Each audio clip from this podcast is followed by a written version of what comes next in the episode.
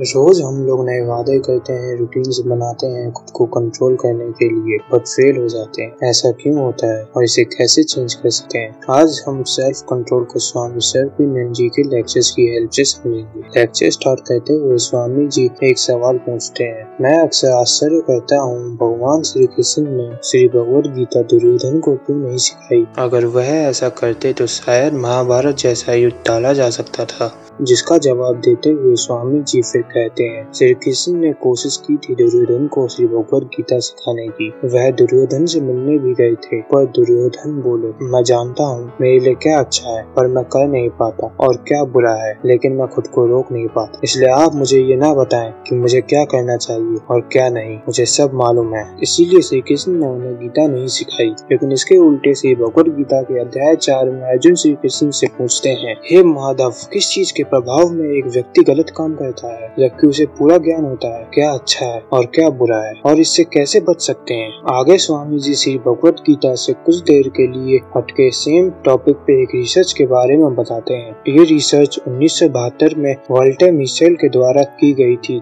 जिसपे उन्होंने अपनी किताब द मास मेलो टेस्ट, मास्टरिंग सेल्फ कंट्रोल लिखी थी। इस रिसर्च में मिशेल जी ने एक कमरे में चार साल के कुछ बच्चों के सामने एक मास मेलो रखा और उनसे कहा, मुझे एक काम निपटाना है। मैं थोड़े समय के लिए बाहर जा रहा हूँ। आप लोग तब तक मांस मैलो खा सकते हैं। लेकिन अगर आपने मांस मैलो नहीं खाया और मेरा इंतज़ार किया तो मैं वापस आके आपको एक और मांस मैलो दूँगा जिसपे बच्चों ने कहा, हम इंतज़ार करेंगे। फिर मिसेल जी चले गए। और जब वह वापस आए तो उन्होंने देखा कि कुछ बच्चों ने इंतज़ार किया और मांस मैलो नहीं खाया और कुछ बच्चों ने मांस मैलो खा लिया। इस ऑब्जर्वेशन के बेस पे उन्होंने बच्चों को दो ग्रुप में बांट दिया। एक ग्रुप जिसने मांस मेलो खा लिया और दूसरा जिसने नहीं खाया। उसके बाद मिसेल जी उनसे चौदह साल बाद मिले, जब वह बच्चे अठारह साल के हो गए थे। और देखा जिन बच्चों ने इंतज़ार किया, उनकी on average academics co-curricular activities sports में बेटर परफॉर्म कर रहे थे और उनमें दूसरे ग्रुप के मुकाबले ज़्यादा कॉन्फिडेंस और सेल्फ स्टीम था।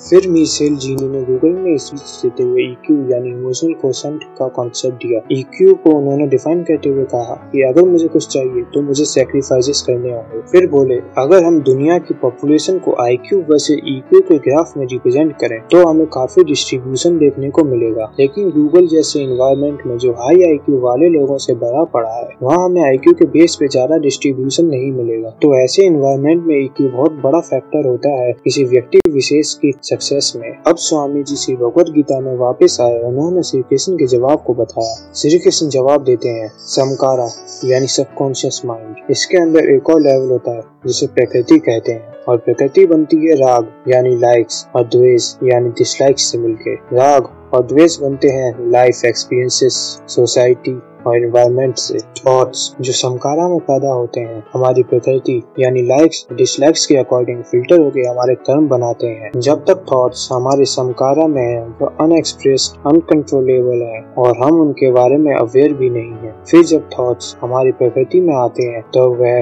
अनएक्सप्रेस्ड और कंट्रोलेबल होते हैं। और हम उनके बारे में अवेयर भी होते हैं। एक बार ये थॉट हमारी प्रकृति को पास करके हमारे कर्म में आ जाते हैं तो वह एक्सप्रेस और अनकंट्रोलेबल हो जाते हैं, जबकि हम उनके बारे में अवेयर भी होते हैं। फिर कोई मोटिवेशन सेल्फ कंट्रोल काम नहीं करता। आगे श्री कृष्ण कहते हैं, हमें अपनी प्रकृति के लेवल पे जो एक गैप है, समकारा और कर्म के बीच में हमें चॉइस मिलती है। वहाँ हमें सही डिसीज़न लेने की प्रैक्टिस करनी होगी। श्री कृष्ण कहते हैं डिसीज़न लेना कई ऑप्शंस के बीच में एक ऑप्शन चूज़ करना नहीं होता, बल्कि डिसीज़न लेना बाकी ऑप्शंस को अपनी लाइफ से निकाल फेंकना होता है। हमें श्रेयम, जो हमें पसंद है, और प्रेम, जो हमारे लिए सही है, उसके बीच में डिसीज़न लेना होगा। समकारा और कर्म के बीच के गैप को फील और वहाँ पे स्टे करके हमें डिसाइड करना होगा कि हमारे लिए क्या सही है। आगे स्वामी जी कहते हैं, समकारा और कर्म के बीच के गैप को फील और वहाँ पे स्टे करके डिसाइड करने के लिए आपको मेडिटेशन की प्रैक्टिस करनी होगी। लेकिन कितना बढ़िया होता, अगर हम समकारा को भी चेंज कर सकते, वह भी तो लाइफ